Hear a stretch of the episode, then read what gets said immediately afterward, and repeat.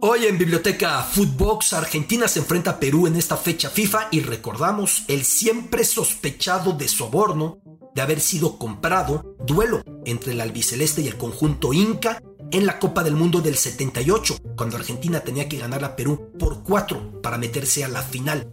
¿Qué pasó? ¿Qué circunstancia política se dio? ¿Qué confirmación hay? ¿De qué estamos convencidos? ¿Qué está en el terreno de la sospecha? Hoy en Biblioteca Footbox. El fútbol también tiene cultura. En Inglaterra hay un equipo que nunca camina solo.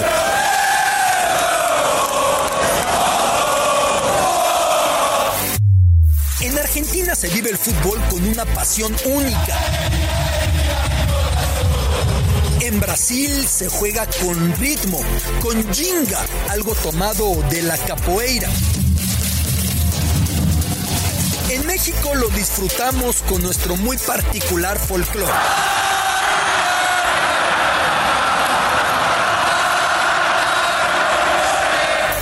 El fútbol es mucho más que un deporte y aquí te darás cuenta por qué.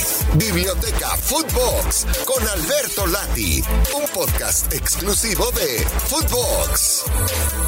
Biblioteca Footbox, soy su amigo Alberto Lati, nuestro podcast de este día, en esta fecha FIFA, en este cotejo eliminatorio, en el que Argentina recibe a la selección peruana. Un cotejo que siempre nos va a remitir al acontecido, al jugado, el 21 de junio de 1978, Copa del Mundo de Argentina, 78.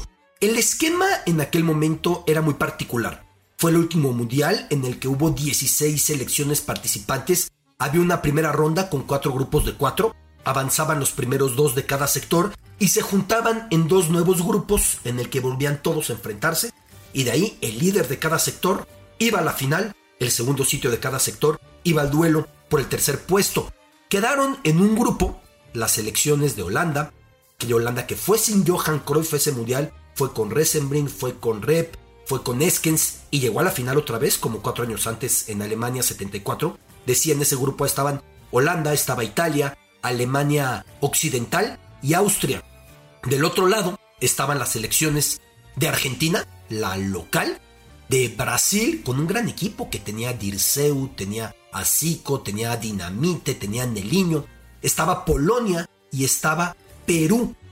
Empezando aquel grupo, Brasil golea a Perú y después empata con Argentina. Al tiempo Argentina le mete a Polonia dos goles y después empata con Brasil. De tal manera que llegando al tercer partido del grupo, Brasil se impone 3 por 1 a Polonia y Argentina jugaría después en Rosario frente a Perú. Para poder superar lo hecho por Brasil, tenía que derrotar al conjunto inca por cuatro goles por lo menos. Algo relevante que decir, muchos han insistido en que se disputó con diferencia horaria el Brasil-Polonia y después el Argentina-Perú, ayudando a los argentinos. Hay que ser claros, en aquella época no se acostumbraba que se jugaran a la misma hora partidos cuyos intereses se entremezclaban. Claro, hoy por hoy sería absurdo, salvo en la Liga MX que en la última jornada cada quien juega cuando juega sin importar con quién dispute algo. Hoy por hoy sería absurdo en un Mundial, en una Champions, en una Eurocopa.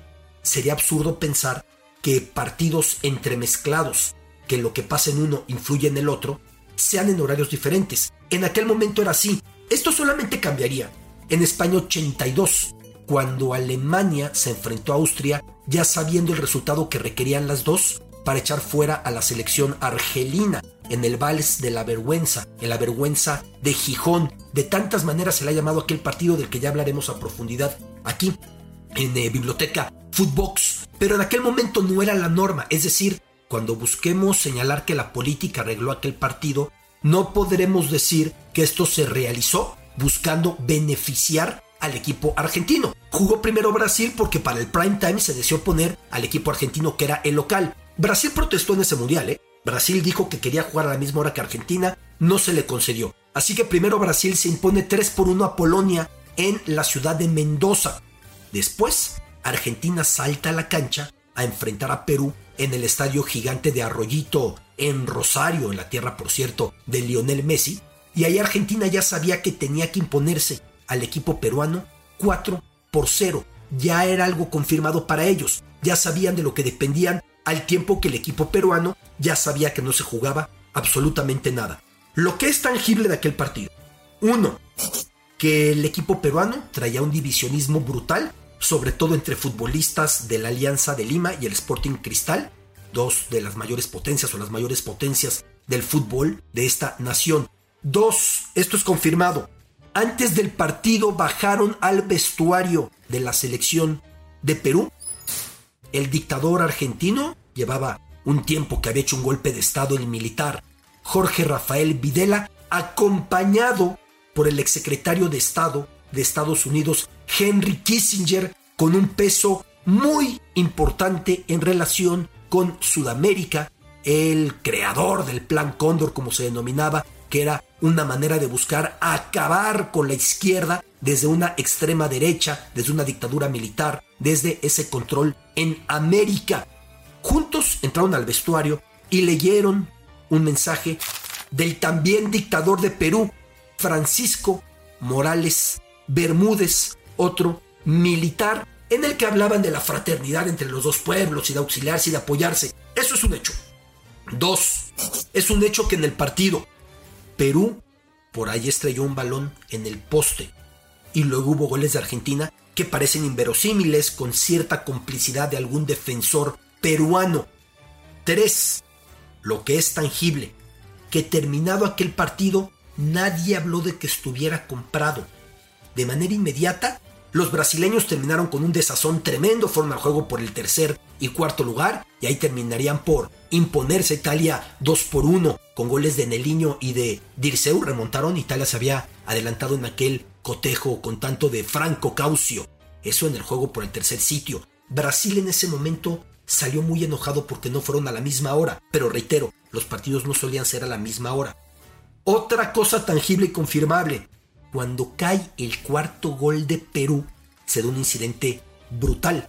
Estalla una bomba en la casa del entonces secretario de Hacienda argentino, Juan Alemán, que era de los políticos que habían mostrado cierta resistencia hacia los excesos, hacia la represión que partía de la dictadura de Argentina, encabezada en ese momento por Videla, y que tenía al vicealmirante Carlos Alberto Lacoste como la persona que organizaba todo en esa Copa del Mundo. Ese Lacoste que luego ascenderían a un gran puesto en la FIFA para escándalo porque fue autor de represiones, desapariciones, torturas, asesinatos, todo lo que usted me diga. Y ese atentado fue imputado al propio Lacoste. Nunca se aclaró, pero pasó cayendo el cuarto gol de Argentina, que era el cuarto gol que certificaba que el albiceleste iba a la final. Otras cosas tangibles. Terminado aquel partido, Argentina concedió un crédito muy amplio al gobierno peruano. Otra más. Argentina otorgó una cuota de donación de cereales, en particular de trigo, a Perú muy elevada. Algunos dicen que esto ya estaba arreglado desde antes del Mundial. No hay documentos que lo prueben. Todos son los antecedentes. Si el partido se compró dictadura con dictadura, a través de lo del crédito, a través de lo del trigo, a través de dinero directo a los jugadores, la realidad es que el dinero directo a jugadores nunca se ha podido confirmar. Cada que escucha sobre el tema, el matador Kempes, máxima figura de Argentina en aquella Copa del Mundo, quien sería campeón de goleo, jugador del torneo, él se enoja y dice, de ninguna manera Perú tuvo para hacernos gol y luego se dio así. La realidad es que fue un partido raro. La realidad es que Perú no estaba para caer de esa manera, era un buen equipo el peruano.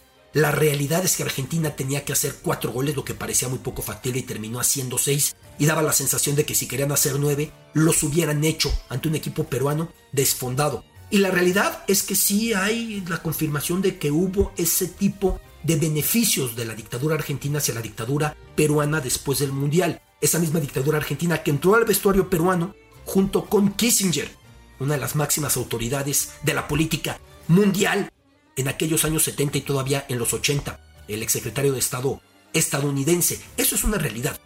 Si los compraron, es a la fecha de hoy una duda.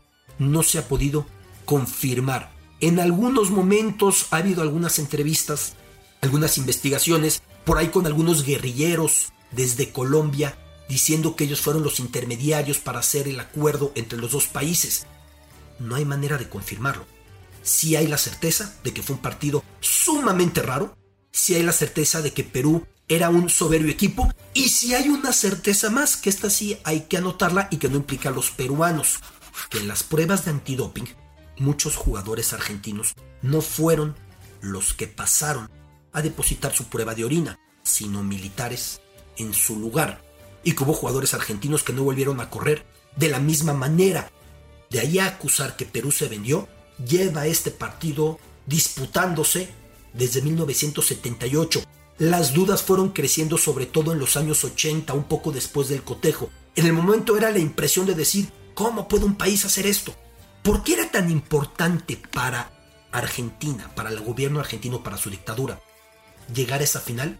Porque fue la dictadura la que buscó legitimarse en ese cargo de represión, de desaparición de disidentes, de tortura, de muertes masivas, a través del fútbol, a través de proyectar esa grandeza de los argentinos que logran ser campeones por primera vez en su historia. Previo a la Copa del Mundo, muchos países protestaron a acudir a Argentina conscientes de lo que estaba pasando ahí.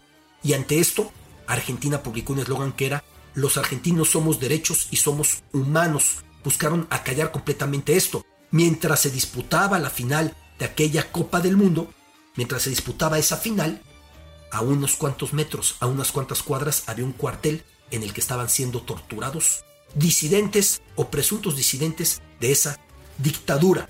¿Perú se vendió? Nunca quedará claro. No hay pruebas. Sí hay pruebas de que esa donación de cereales, de trigo en particular, si hay pruebas de que ese crédito no tuvieron razón de ser y se dio poco después. ¿Tuvo que ver con el partido?